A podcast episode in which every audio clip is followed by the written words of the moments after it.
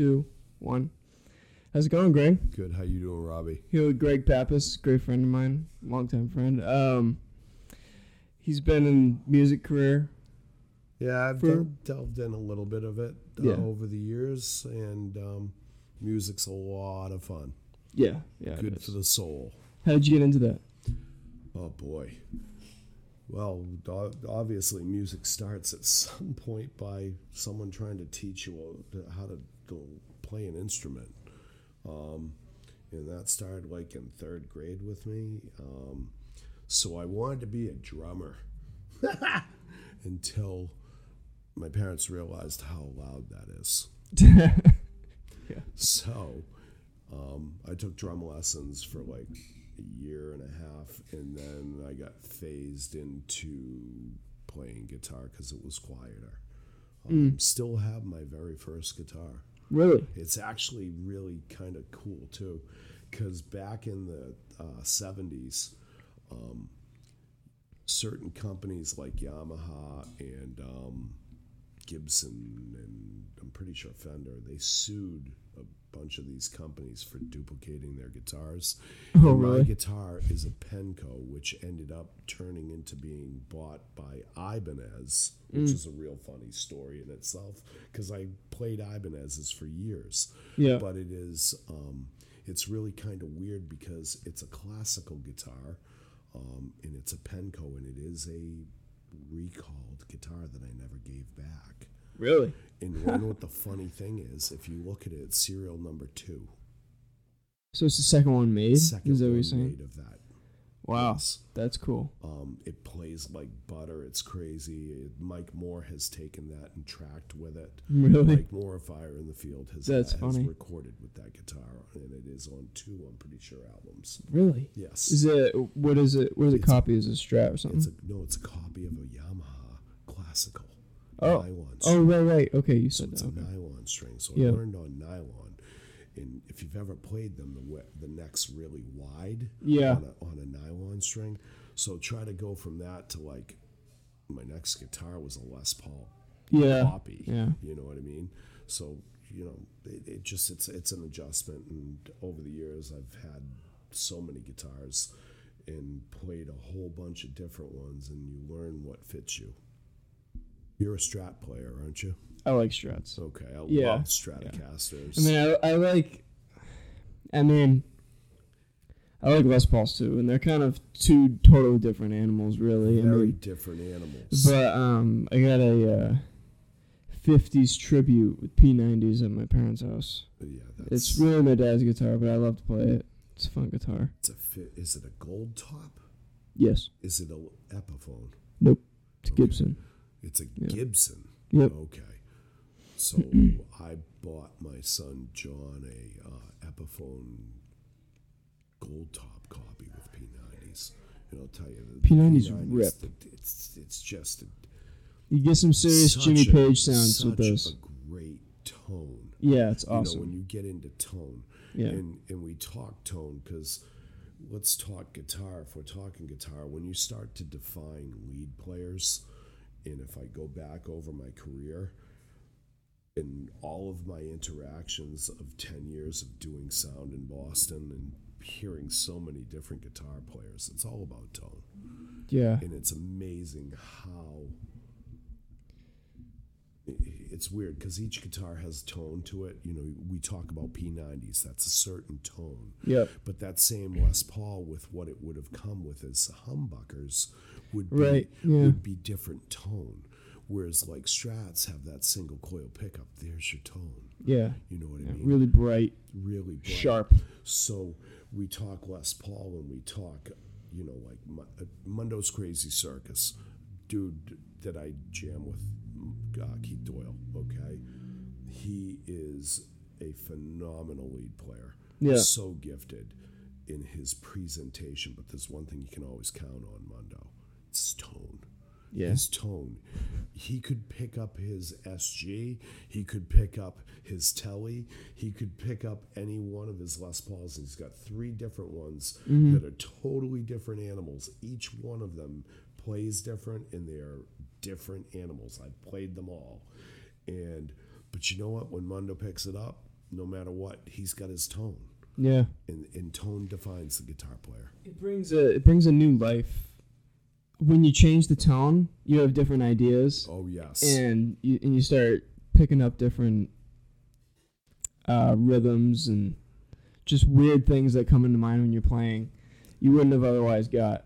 that's where You know. creativity comes Yeah. in. Is because when you can wrap your head around these different approaches and tone, Yeah. you're really just expanding yourself in in your ability in everything.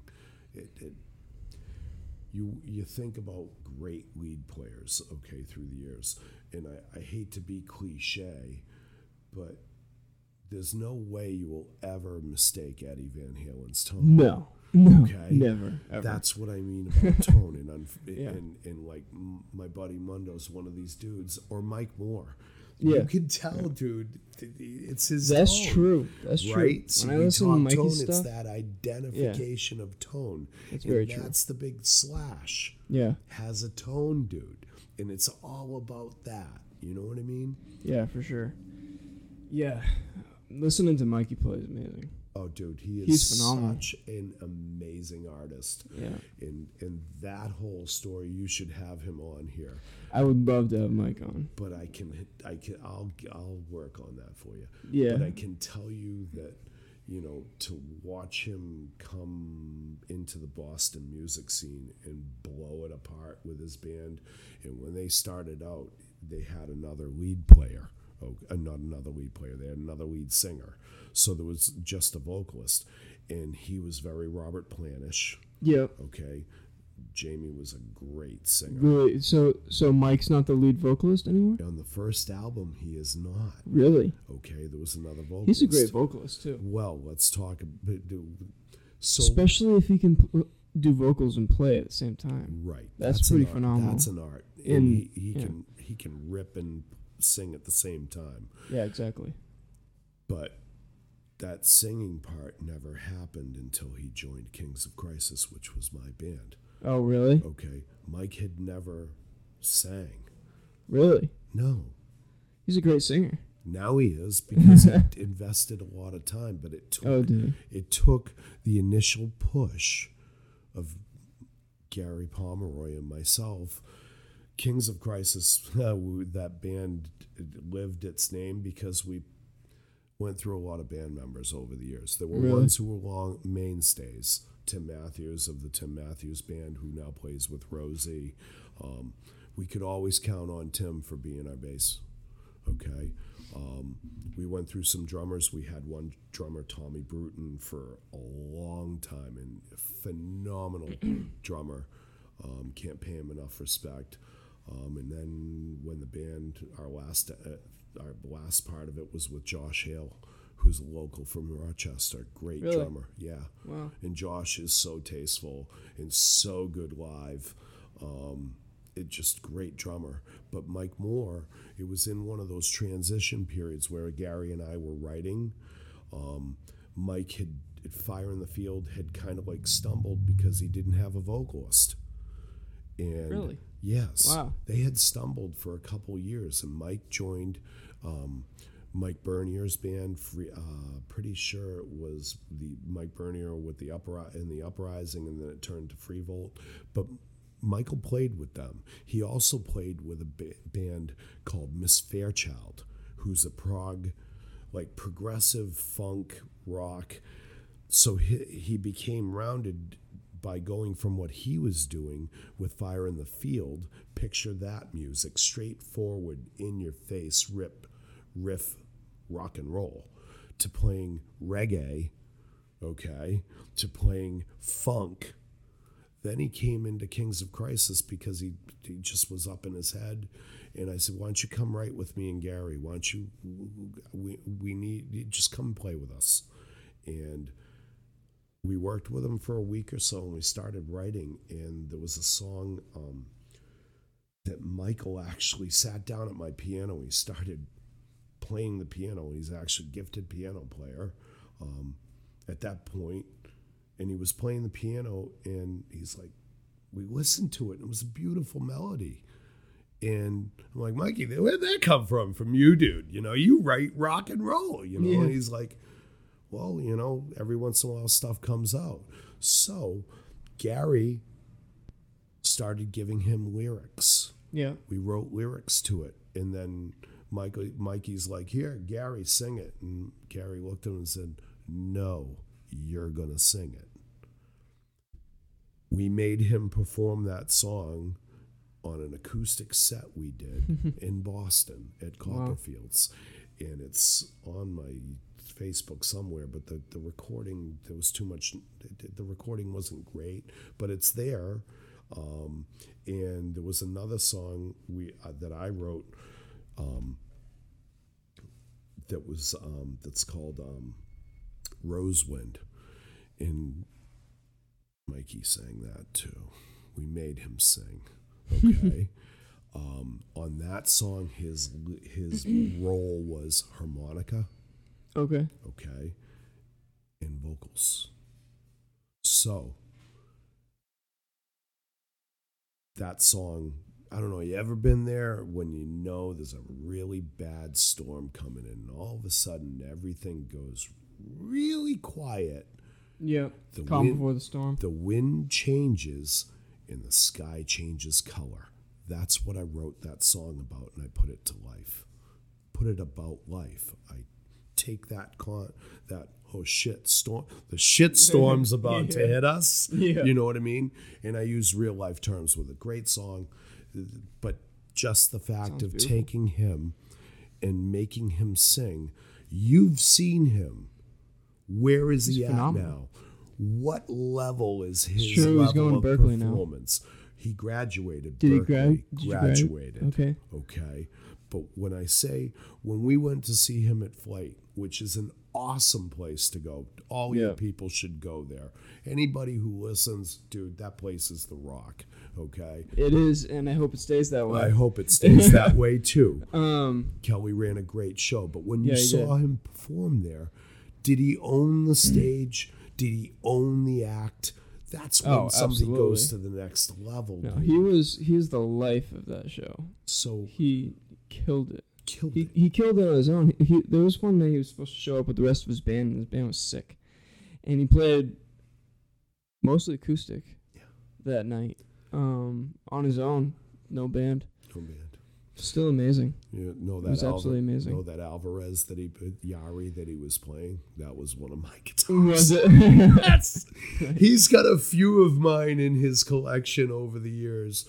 My 12 string, I couldn't play it anymore. That's been on a couple of his albums. yeah. So yeah, but great artist. We talk about local people, Exeter, Portsmouth. Yeah. You know, that's where Fire in the Field originated, and then Yeah. they went into Boston. He blew that scene away. People didn't know what to do. Yeah, he is an amazing artist. One of my favorite songs is um um crap, what's it called? It's an old bluegrass, I think. Oh, Um oh d- um, crap, it's got Oh. a sick guitar riff. oh, sick. It's, oh, um, dude, dude, dude, dude. Um, Okay. Man, one of my favorites. One of my favorites is Jimmy Rover. Because Jimmy Rover's cool. Jimmy Rover's cool. It's really cool. And I got to be honest with you, the second verse in that song had, st- if you ask Michael, where'd that come from? Well, I was with Greg. It's Death Don't. Have No Mercy. De- oh, Don't dude, Have- death don't have mercy. Oh, dude, that is That's like in the in the the the. Here's the thing: when you take it, you can have a great music, but when you match great lyrics to it, great song. Oh yeah. and there's all too often you don't have those elements. That's one. Another one, Eyes, phenomenal live song. Really? Elephant, Oh, phenomenal. Oh, sick. Yeah. dude, Elephant's awesome. I think that's cool. Tomahawks. Yes, Yeah, Tomahawk's that cool. whole th- again. You're talking about a phenomenal artist, but you've had the gift of being able to meet him and see him. And I know him he's a couple great times. guy too. He's really nice. We'll try and get him. I've on only here. met him a few times, and I'm probably just a pebble in his life. And he knows my name and knows my face every time I see him. It's Yes, amazing. yes, he's that way. He's Yeah. that way. Yeah, really Humble. nice guy. The Yeah. humble artist is the best. Yeah, he is. I, whenever whenever I would see him at flight, just be kind of lurking around, just chilling, talking to everybody, and then he goes on stage and just blows it away, and everyone's like, "That's that guy I just talked to." Yeah. Doing that, you know, it's it's amazing when people can do that. A lot of fun. A lot Yeah, of fun. is. Music, Yeah. music is just once you get immersed in it, you can't get away. I mean, we, we started out talking about how did I get into music? Well, music's kind of always been a savior um, through the hard times in my life. Um, whatever it was, um, I always seem to go back to it. And each time I've gone back, it's been a different band, but it's been mostly the same people. Yeah, You know, I've always had tie to Gary, um, him mostly, but a great writer named Gary Pomeroy, phenomenal lyricist, um, and just it was a gift to work with him. You know what I mean? Yeah. Um, and I'm still actually the funny thing about this is he, I, I talk about you know, divorce number one immersed me in music hard, hard Really? and then I dove out because I got involved and married, and this person tried. Again, some people are controlling and they don't like you to do things, and that was that case. So on divorce number two, I literally. This is the funniest part of it, and I laugh to this day about it. So, you know, you get the get out, and the first thing you do is you pick your phone up and you make a phone call to your bandmate and it's Yeah. like I'm playing music again. I don't care what we're doing. We're doing it, and that's where it again. You go back in those. If you ever vary away from it, it will always tug you back. If it's in your roots and in your blood, it will bring you back, and that's how music's been for me. And you know, I d- dove away from writing for a while, and you know, I'm getting old and this and that, and then all of a sudden, I dove back in, and I'm writing again. And It's amazing. That's a good thing. yeah, it is. Um, Seems like some of the most gifted writers have had the worst lives. Well, that's what makes us good writers. I mean, but think about um, you know, the most most talented people who've ever lived. I mean, Freddie Mercury, yes. he had the worst life ever. Yes. You know, Again, th- th- you- you're, you're you're you're at the upper echelon when you get into him. I mean, you're you're way up there. That guy was awesome. And you think about let's let's go great writers of all time. Okay. Jimmy Page. Jimmy Can we just Page, about Jimmy Robert, Page? yes, Jim- Jimmy Page, Robert Plant. But let's go another way. You know what I mean? Let's take it to even to the extent of honestly, Elton John. Go Elton tell John me, was great. tell me someone else who's. But but you have to understand his story that Bernie Taupin wrote a lot of his lyrics until they broke up. So collaboration is beautiful Yeah. when you have Absolutely. two or three people, not just one person writing in a band, you have depth. One person writing, your depth can only go so far unless they're ultra talented. Well, that's true. I mean, Led Zeppelin, all all four of them Wrote. yes. pretty pretty constantly. And Some of their best songs, John Paul Jones. John. Paul Jones. I mean, freaking No Quarter, right, Trampled Underfoot, dude. Trampled Underfoot. Seriously, Oh think my gosh, about that's probably that. one of the best songs in that album, oh, Trampled Oh, Underfoot. Led Zeppelin. You can't. You can't. You cannot top You can't top that story. You can't top that epic, epic impact they made on the music, everything about it. I mean, there were so many other bands There's in no that one, time. There's no one like them, No, and ever and there's ever been. There's no one like them. you have to consider consider that Eng- English rock bands were coming out, and the Beatles set the tone, Yeah. and then you had the Stones come in, and they set a separate tone, and then it's like the Who came out, and they were in a different direction, and I love the Who to this day. If you were to ask me who my favorite guitar player is, I will probably iterate Pete Townshend. Really? Yes. Wow. He yes, and he's not the best guitarist, but he's my favorite guitarist. Watch him perform live, and that will tell you why. It is pretty fun to watch the Who. And They his playing is, you know, he, he does he, he does certain things that he was probably one of my biggest influences. What do you think of um Ritchie Blackmore.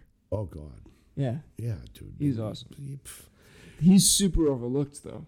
No one There are so talks many. about him very much. Seriously, there are so many guitar players that are overlooked because That's you true. have people. I mean, think of um Triumph. dude, Rik Emmett. Rik Emmett is Yeah. probably, and I saw Triumph so many times. That is to me, I don't know. And I saw Rush. Uh, I was heavily into Rush, and I like Triumph and Rush because they're they're tr- power trios um, with with great vocals, but they're in two different ends of the spectrum. Yeah. Rik Emmett is a purist guitar player with a phenomenal vocal. Oh, Alex absolutely. Alex Lifeson is a purist guitarist in his own way. Okay, if you listen to Rush, but they're two do- totally different realms. If you watch Rik Emmett play, he's classic, Oh, classical absolutely. orientated Yeah. but he- and, and is he's just phenomenal, dude. I did to this day is phenomenal. He's got a lot of energy. but as watch his performances on Daryl playing live at Daryl's, Yeah. and shit like that. Oh my gosh. Okay, Yeah. it- he does a duet Now, with yeah. somebody else actually playing the lead. yeah, I don't know his name, but I've seen him. Yeah. Somebody told me it was his son, but whatever. Make a long story short, yes, there's another one of my favorite guitarists, but Yeah. way overlooked, underrated. When we- the, the it's it, it's become so cliche that who's the greatest guitar player of all time? Everybody goes Jimi, Jimi Hendrix. well, Jimi Hendrix was an innovator. Okay, oh, absolutely. and had his tone. That's what defined him. Yeah. Let's go back to that tone. Tone for the age too. right. I mean, You can't mistake. who it. else had the tone at But- that time? But and then you get into Stevie Ray Vaughan, who's a different style, but again, blues guitar player, phenomenal. He's amazing too. Amazing. There's been so many. He's pretty similar. Neal Schon. Neal Schon's freaking awesome. Again, there's another band. There's How another- many hits could you make? Exactly. You know what I mean? Seriously, like And and Neal Schon doesn't get the credit he deserves No, he doesn't. at all. And let's let's go a different direction when we talk about bands. And and I'm old, you know, but I still my music. I love stuff from the '70s. I love stuff from the '60s. I love stuff from the '80s. I love the '90s. Yeah. Uh, the, you know, all of it. I I love all of it. And but one one obscure band that couldn't do anything but write hit songs. 38 Special. Yes. 38 specials. man. Okay. Yeah. Think about that. Yeah, Go back and think about all the hits they had. But here's the other end of it. Here's a band that when I saw them back in the early 80s, they were packing big, big places. Yeah. But if you were to go see them now, they're playing a sm- they're playing small They play venue. small venues, yeah. But I have to say something as a as a as a musician, as a sound technician, as a fan, I would far rather see an intimate show than go to a big stadium. Really? You get way more from it. That's true. You get way more from I it. do like going to places like the Meadowbrook, you know, Yes. in uh, Laconia. Yes. I like going places like that a lot better than going to like Boston. I went to Boston for Greta Van Fleet. Okay. You know who they are? Oh, dude, they're Or not rock. Boston. No, I went to Connecticut. Hart- yeah, dude, they are awesome. Dude, talk They about one of the rip, new bands dude. that just absolutely punches you in the face. No That bands is- play like that anymore. No. There's no, and new bands why- that do that. That's why they are phenomenal. Outside of the alternative rock scene that you you and I have seen. You know what I mean? Out right. in the mainstream In the area, mainstream, nobody's doing there's it. no one doing that. No, and that's why they're They're so. killing it. I don't know if I'm allowed to swear. That's why they're so Oh, yeah, fucking awesome. Yeah. Seriously, that is Yeah. the best Yeah. new band. And the, and they got crap too for sounding so much like Led Zeppelin, which I really don't. Think I'm not buying that it much like Led Zeppelin. It, I'm not buying it because you want to know what? Led Zeppelin was 30 years ago. True. Who's doing it now? No one. Let's let's let's ask this right Jimmy now. Page is writing his own music in his mansion. And he's not letting anyone else hear it. Right. but ask yourself what you just said. Who else in this age is delivering that quality of rock and roll in your face okay, that pulls it off and doesn't just pull it off, they absolutely dominate the stage. Watch them. You have. They're phenomenal. They are phenomenal. that is And I was pretty far away, and best concert I've ever been to. again, Yeah. dude, that's the new age of rock and Mm-hmm. roll right there. Lots of bra chucking at that concert. You what? Lots of bra chucking, lots Oh, of yeah. nipples, lots Oh. of flowers, Gotta love it. lots Is- of flour. Is there anything other else in rock and roll? okay. I mean, isn't that what it's all about? you know who I really want to see, and I had the opportunity, and I probably should have done it. Is Dead and Company. Really? Yeah. Do you know who that is? Yeah, that's a, uh, it's it's, it's a uh, what do you call it? A Grateful Dead tribute, isn't it? Well, it's kind of uh, Grateful Dead continue, Continue. continuation because Bob Weir is in that Right, band, and one original drummer, I believe, but John Mayer is Okay. one of the lead in that band. okay, so now let's go. It's John Mayer and Bob Weir leading that band. let me say something, okay?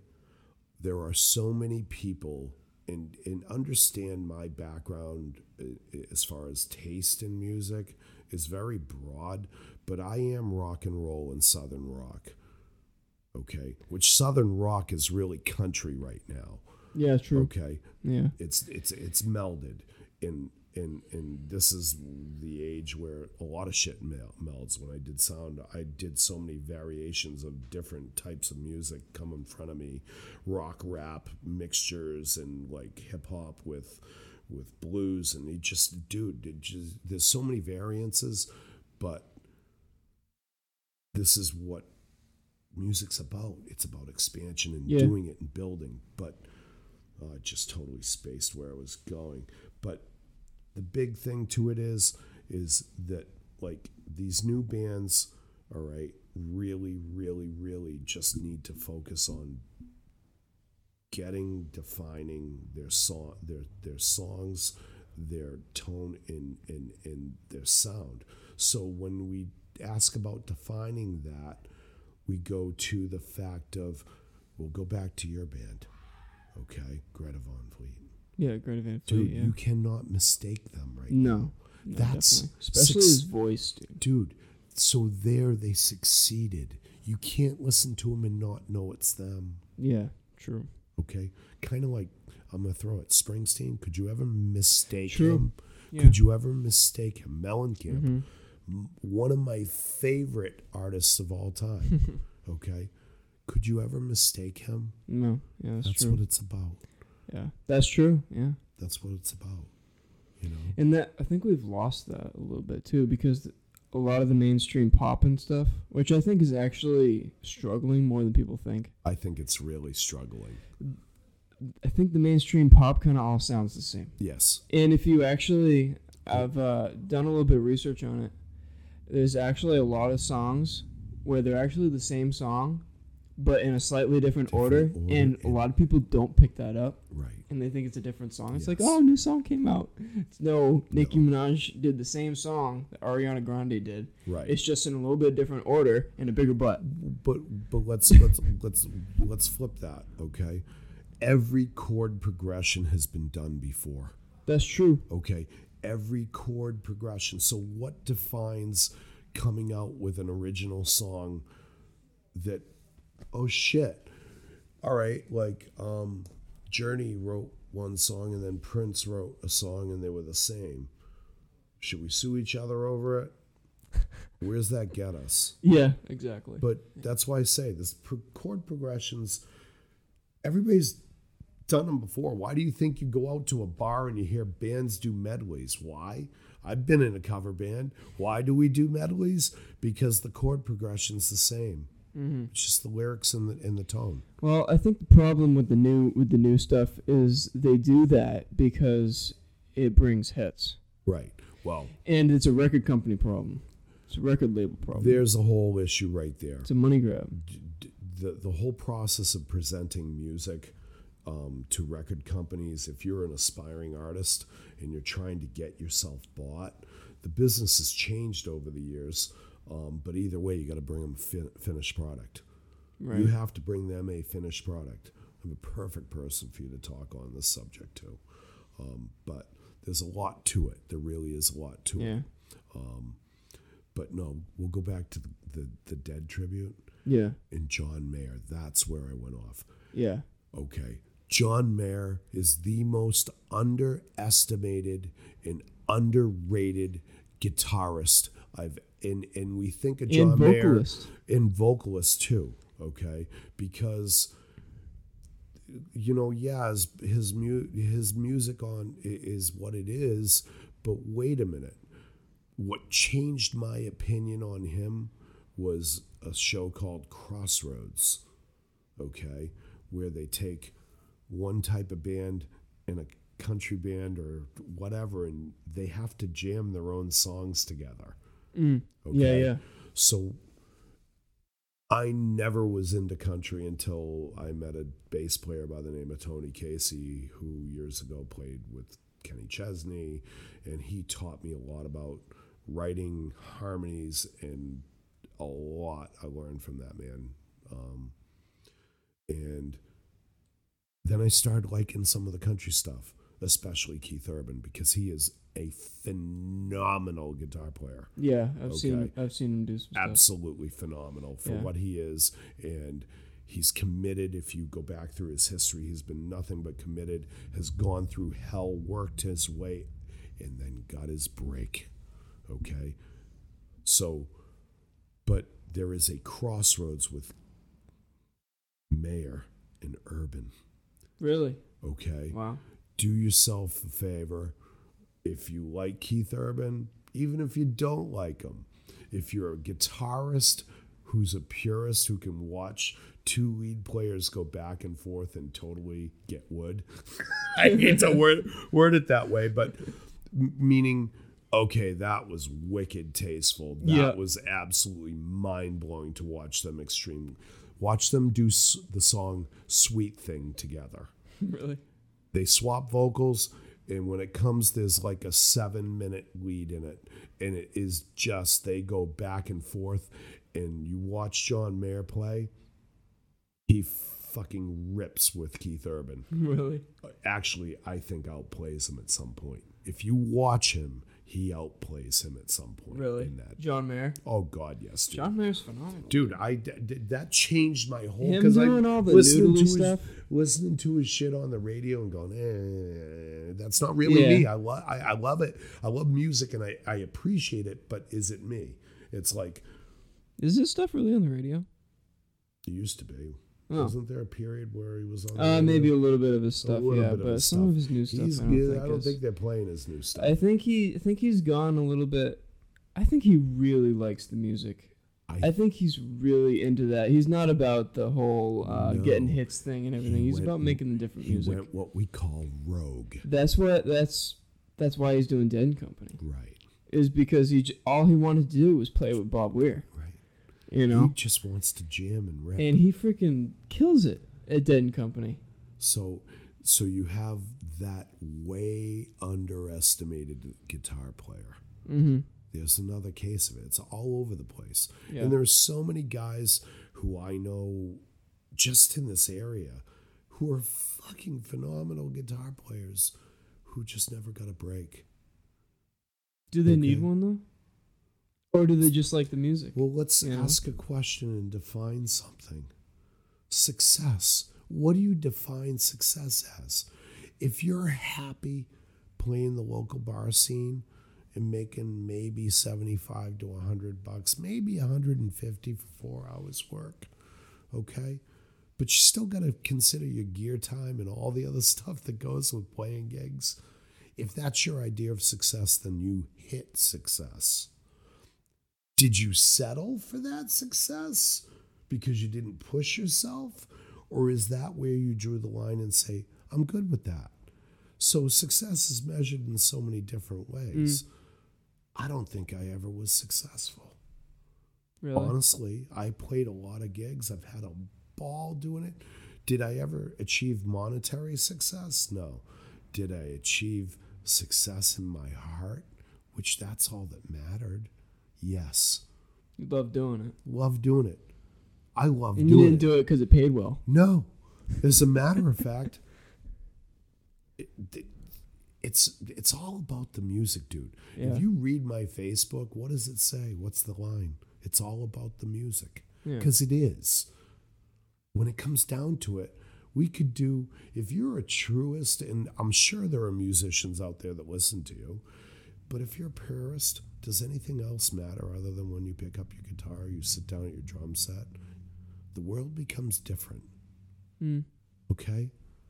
It's an escape, yet it's a release, yet it's. I always. I, The only thing that seems to matter is what's happening right is there. what's in the moment. yeah. Way too many of us people in this world, and maybe there's a lesson from that. Way too many of us don't live in the moment. We worry It's about true. what we what the past was, or what what's coming down the road. Well, we all worry a little bit about what's and coming we down the should road to to a degree. to a degree, but if you live in the moment and trust in whatever is above us, it's all going to work out, dude. You know what I Mhm. mean? Yeah. But we go to whatever success is. It's what you feel in your heart, you Yeah. know? And did I achieve that? I got to write songs with some really great people. I've written some great songs. I'm going to write great songs more. You know what I mean? Will Yeah. I perform them? No, but somebody else might, and it might go. Okay. Yeah, I think outside the box when you get it's all about that, dude. So, music, once you're in it, you, you will live it, and it's your only form. Once you get away from it, your life is incomplete. Where did you meet the scene? Like, Ooh. where did you meet the people that got you into the scene and they Um, got you doing gigs and everything? Um, well, if we use the the original music scene, because that's really what count, counted to me, um, I go back to my friend Keith Doyle Mundo. I was working at a dealership in uh, Woburn, Mass, and this dude pulls in and in his pickup truck and gets out and. Oh, I know that smell. but no, long haired. And I'm like, dude, this dude's a musician. He was, he's with his girlfriend who is a singer, and she's she's they live the act, dude. You know what I mean? And we got talking, and we got together and partied a couple times. And he's like, I let him listen to some of the raw stuff that my band was doing, and he's like, I got a gig down here. I'm doing a private party. It's going to be a packed house. Come and open for us. I'm like, that'd be a ball. It's a good thing to throw at the wall. Yeah. You know, new music.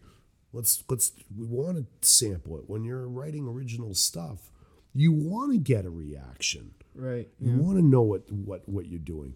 So we played that gig, got a great reaction, and afterwards I go outside to have some after uh, green room type of stuff activities, yeah. and I got followed out, and a guy walked up to me, Mark K, walked up to me and said, "Your band is great. You need to play. Bo- you need to play Boston." and that was the start of it.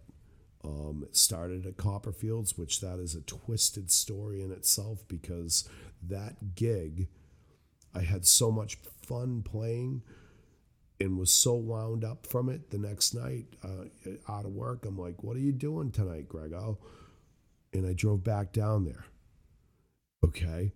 And ended up with a parking spot in front of the place right across the street. So I get out of my Grand Prix, I shut the door, and I look up, and the doorman's pointing at me, going, Hey, you! and I'm like, pointing at myself, going, Me? You, talking to me? You know? He's like, Yeah, you. You played here last night, didn't you? I'm like, Yeah. he goes, You did sound too. It was your sound, wasn't it? And I said, Yeah. He goes, I got news for you. I think the house sound guy came in last night and kind of was embarrassed because he sound you you you guys sounded way better, Yeah. and he quit. And the talent buyer wants to speak with you. I'm like, yeah, you're bullshitting me, right? He said, no fucking way, dude. Seriously, I'm I'm, I'm I'm dialing my cell phone right now. He hands me his cell phone, and the guy goes, "Okay, you got the gig." And I was the house sound guy for ten years Wow. from that point on. That's awesome. music's funny. It's it's funny. It, it, it, it- shit happens. Connections happen. You meet people. It's really about networking.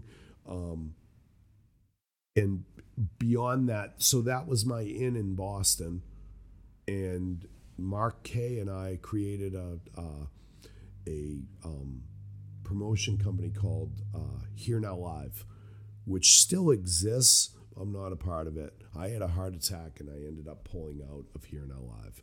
The stress of doing sound, trying to manage my band, trying to manage my kids and a divorce and a job and everything. I just I I, I, had to back out of it. I kicked myself, but in a way I don't. Um, Mark made it a huge success with Lionel Train, um, who Lionel was a very good promoter in Boston. Um, I'm I kind of pieced those two together. Um, they were very, very, very successful in Boston, and we played gigs that they booked at different clubs in Boston. Um, and through that, I got my sound into. Uh, I, I got put onto the list of other clubs as far as if they need a sound guy, they called me. I got a reputation. Um, I met up with one of the gurus in Boston, guy by the name of Barry Height, and he is the bomb as far as sound guys go. If he ever mixes you, you will sound the balls. And he mentored me a little bit. I didn't need a lot, but he gave me some tweaks. Um, he used to always pop in the club because I ran later than everybody else. Yeah. So he'd walk over to Copperfields from the club called Church or wherever he was doing because he can go into any club in Boston. And be, he works for all of them. They all seek him out if they can get him. Yeah. Okay. And he used to always walk in and have a beer with me and listen to my last set and be like, dude, you got this down. This room is the bomb. Yeah. A lot of it's about what you use for equipment. If you pay Really? for if you if you use quality equipment, you're going to get quality sound Yeah. yeah, you can have quality shit and sound like shit, but it's about honing your craft. No matter what you do in life, hone your your what we call hone your craft, work your craft. Whether it be sound, whether it be sales, whether it be a mechanic, whether it be a drag racer, whatever you're doing, hone your craft. Bring it to the limit. No matter what you do, strive for that limit. I work for your dad. Your dad's phenomenal at what he does, and I love him. Yeah. Okay. He really does a great All job. right? He is just. He's talented in that But area. we talk about honing your craft, and your dad's a master. yeah, he is. Okay. Yeah. I can only hope to be as good as him someday, and uh, he's got. I've got many years of age on him, but I learn from him every time he speaks to me. Yeah, he's amazing. So, and I didn't mean to go family on you. No, that's But- okay. That's okay. I'm trying to give a broad message here. Whatever Yeah. you do, hone your craft, man. Uh, yeah, I, I seriously admire my dad's um uh talent and Integrity, talking. Talking, Yeah. integrity. Yeah, and his character. in his ca- it's it's Yeah. all in his character. Yeah, I look up to him a lot. He So did really good with you. thank you. Appreciate it. Appreciate it. awesome. Yeah. But yeah, music's awesome. Um, car business again. It all comes down to what what do you. I suppose if I, if I had to say one thing to anybody, it would be, you know, we can look at life two ways. We can look at it in a positive fashion and and and do everything we can to give 125% to everything we do whether it be life, work, friendship, relationships, marriage, as long as you bring 125% to the table, you can only hope that the others do. But you want to know what that allows for? Let's say it's let's say it's your bandmates. When one guy has that day where man he ain't he's only running 50%, Yeah. guess what? You just made up for that. And you build them. Yeah. You do it with everything, dude. That is universal, especially in music. Try to elevate those around you. always try to play with better players. It elevates your game. That Never be sense? the best player in the room. I want to be the worst player in the room. yeah, exactly. Because it's always going to elevate your game. Yeah. Okay. Inspire you too. Well, I guess that would be the same thing. Yeah. Yeah, kind of. But again, it's it's it's all about elevating game, no matter what it is. Yeah, You know. yeah. So I went off on a tangent. That's okay. That's okay. Yeah. Um Yeah. Being around my dad or Brendan or other guitar players and watching them and getting inspired and it's amazing. You mentioned a name there, and we must pay the utmost respect to him. Oh yeah, absolutely. I think Okay. about him all the time. I do too. Brendan, yeah. Especially when I use his tools. I have to sit at his desk. Oh yeah, I know. I had to do that too. So it was your you left that desk a mess. I did. Well, you know, I felt bad moving stuff I sometimes know, because I, have too, I dude, I haven't emptied it at Oh, all. I I get it. I it was it was my problem. Like it was my heart problem. You know, It's like I too.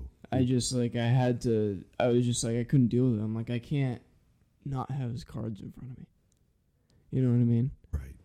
And like, I mean, his toolbox is almost arranged the same than it was when I Then when you got it, yeah.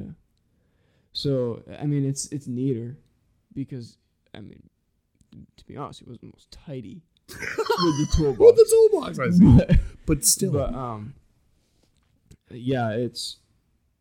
I think about that guy every day. you have and, to pay uh, respect. You have to. It's from here. yeah, it You know, Yeah, he meant a lot to me and my dad and everybody. everybody. Jimmy, you, Yes. And a lot of people. A A lot, lot of of people. people outside. Let's that. use He impacted so many people in his life. Let's use as an example. It wasn't three days ago, Monday, a guy walked in who he had sold a vehicle, actually multiple vehicles. He didn't know he was gone. And to walk a uh, to watch a guy walk in and go, "Where's Brendan?" Exactly. and have Jimmy explain, "Dude, that guy bawled his eyes." Did he out." Was that three days So, ago? Yes, that was Monday. So, It used to Yes. happen all the time when I was there. as we say, touched a lot of people's lives. He did. You want to hear the eeriest story? I don't know if Brendan, if uh, Jimmy ever told you this. No. Um, shortly after Brendan passed, a guy walked in the door, just as Brendan would, with his canes and everything, gray hair, smoking a cigarette, l- looked just like him, like spitting image of Brendan. Really? bought a car, bought a truck, I think. Um, and he um, and he he walked. He definitely had MS, Wow. and we were both like looking at him. Like I think this guy probably got weirded out by us looking at him because it was just like so weird and like and we didn't say anything to him because you know how the story ends. Right. Oh, We're not going to be like, you remind us of a friend of ours that used to sit right here. And, you know, we're not going to say that because Right. we're going to be like, well, he just passed away three months ago or six That's months ago bizarre. whatever. It was bizarre, dude. And he I- came back a couple times. And I actually wasn't there the day uh, that he first got there. I, I was there for delivery and I was like, holy crap. Wow. He looks just like him, and he, he talked just like him, and everything, and and and the jokes, and and he he- had a mouth like him. Did he say you're horse fucking me? yeah, I mean, I don't know if he said exactly that. I'm sorry, I couldn't Dude, Brendan's, Brendan, some of Brendan's sayings were Oh, you dude. cannot match them, especially the way he would say it. you saw the you saw the picture the file of remember when Billy's car went up Oh my gosh! and the video from Brendan's phone with his commentary Oh in the oh background And and he's like, and he's like, oh my god, dude. Look at this. Dude, Jimmy says that's the fastest he's ever seen Brendan run, and Brendan ran with his canes to his oh, truck. to his truck oh dude Oh my god. and the, the, Brendan, Billy's car's on fire. the funniest thing about this whole story is let me give you folks a little background there's a salesperson Billy Billy. Okay, I won't say any names, but all right. So his car, there was so many packs of butts It was a mountain. mountain. It covered the seat. front seat. You couldn't see the floor. And so I see Billy go out to his car, and I walk up, and I'm like, "Burning one, huh?" And he's like, "Yeah." And and I'm like, "Dude, if I were you, I would not smoke in there."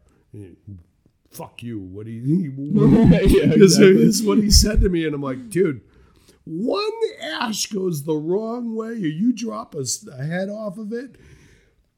This car's got about two minutes before it goes up. exactly. We would tell him that all the time. We're All like, the your car's gonna catch on fire. Well, it was the next day.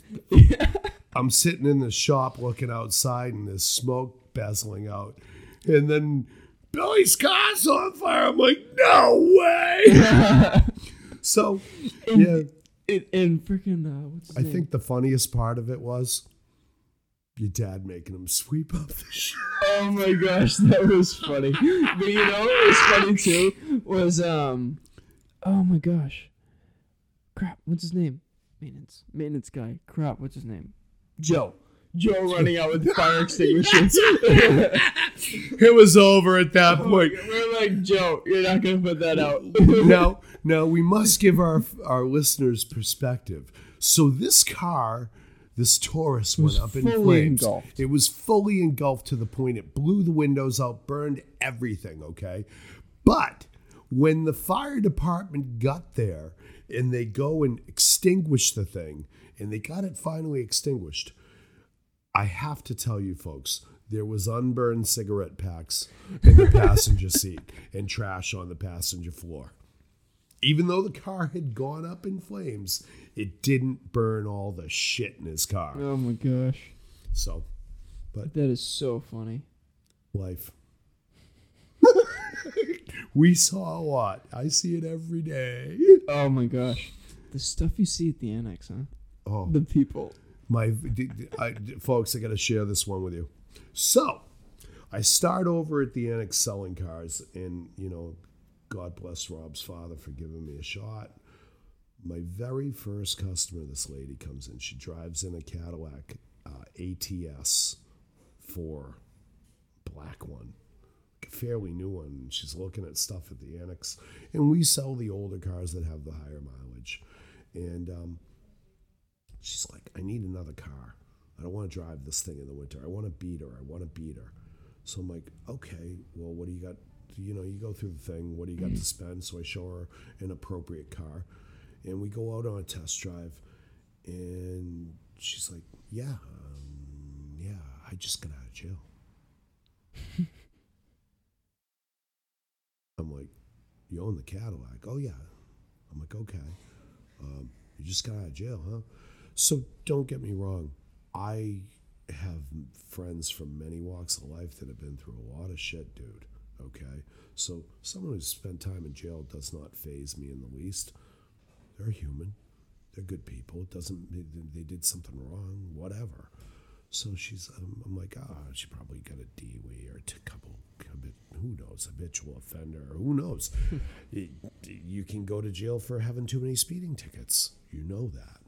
So, make a long story short, I was a habitual offender speeder twice. Folks, you don't know that. Yeah, they removed the, the lead from my foot, I always say.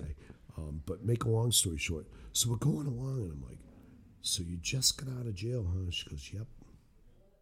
You killed somebody. Seriously? Needless to say, the expression on my face changed. I didn't really, I'm one who can usually come out with words pretty quick, a, Yeah. a sharp line, whatever. Speechless. Mm-hmm. So now she turns down the road, not Ocean Road. What's before when you come up to the first set of lights heading towards Rye? Uh. it brings you into Rye. She takes a right, and it's 25 miles an hour. She's doing 60 down that road, and I'm like, "You think you ought to slow down a little bit? I don't want to get pulled over. I'm in the passenger seat, but Yeah. Jay McFarland will probably have my tail." If, if I'm letting you do this on his dealer plate. So I get her to slow down. She continues to tell me that, yep, she got in a, a she was drunk and whatever and killed somebody. So needless to say, I go back and I'm like, uh, you know how like we usually take our phones everywhere with them with us. Well, I'm out on that test drive and my phone's sitting on my desk, and I got no lifeline. I'm trying to get her back to the dealership while she's spieling out everything about what what happened. Okay, and make a long story short, yes, we get a lot of stuff over there. Yeah. I've had other ones. So I've had this. I've had the quote unquote. I call it the serial killer. I've had. um I don't think I should go there. I'm sorry. I've had all kinds there. You never know what you're going to run into.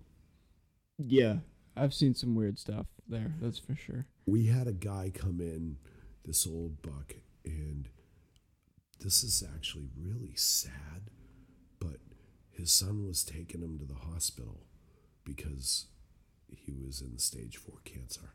Okay. Okay. And he wanted to buy a car before he died. Couldn't do it, dude. So put it on my credit card. I can't do it.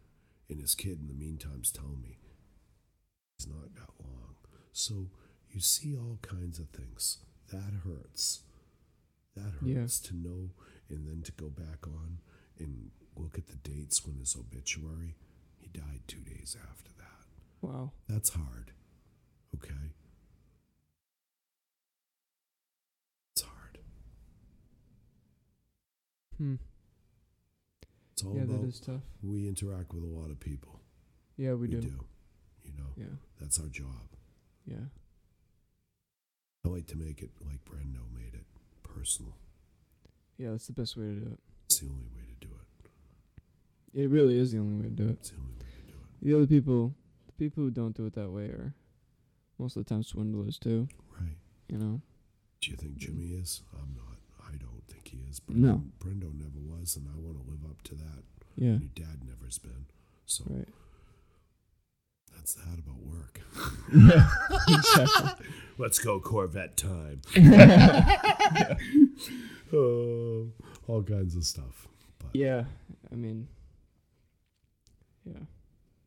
It's amazing.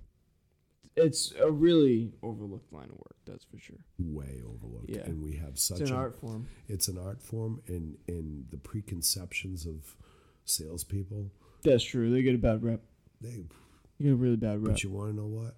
I love spinning it around. That's true. It is really fun. I love spinning it Especially around. when they try and make it so that they justify their pre assumptions. Oh yeah. And then you totally turn Flip that it around. around. Yeah. Oh, it's beautiful, dude. Yeah, it is. It's beautiful. And now you got a lifetime customer Right. most of the time. Most of the time you do. If they're loyal usually. they're- If they're if- if they're just if they're you know. it's hard being in used cars because if they're a used car person, you got a chance of getting them back. But yeah. If you're a new car salesperson, you're going to do fine Yeah. because they're going to spin cars, and if you're doing your job, they'll keep coming back to you. Right. You what I Exactly. mean? They get the same car any other dealership anyway, you know? Get- right. Yeah, it's you they're coming back to. Exactly. Because Yeah. you made it personal, and there's a couple people there that do make it personal. There are. You know, Yeah. so Remember their names every time. Call them to see how they're doing. See how they're doing. If they walk in the showroom, you know their name. Nope. Yep. Exactly. That's huge. Exactly. It is. Well, I think it's about time we wrap it up. Dude, this was so fun. It was great. I thoroughly enjoyed this. I Appreciate you coming on, uh, dude. Anytime, and I will work on Mr. Moore for you. Mr. Moore. Okay. Yeah, I would love to have him on. That would be phenomenal. Phenomenal. make it happen. That would be a dream come true. We'll make it happen. I really would. Next time, we'll, we'll we'll work on that. All right. All right. All right. Thanks, everybody.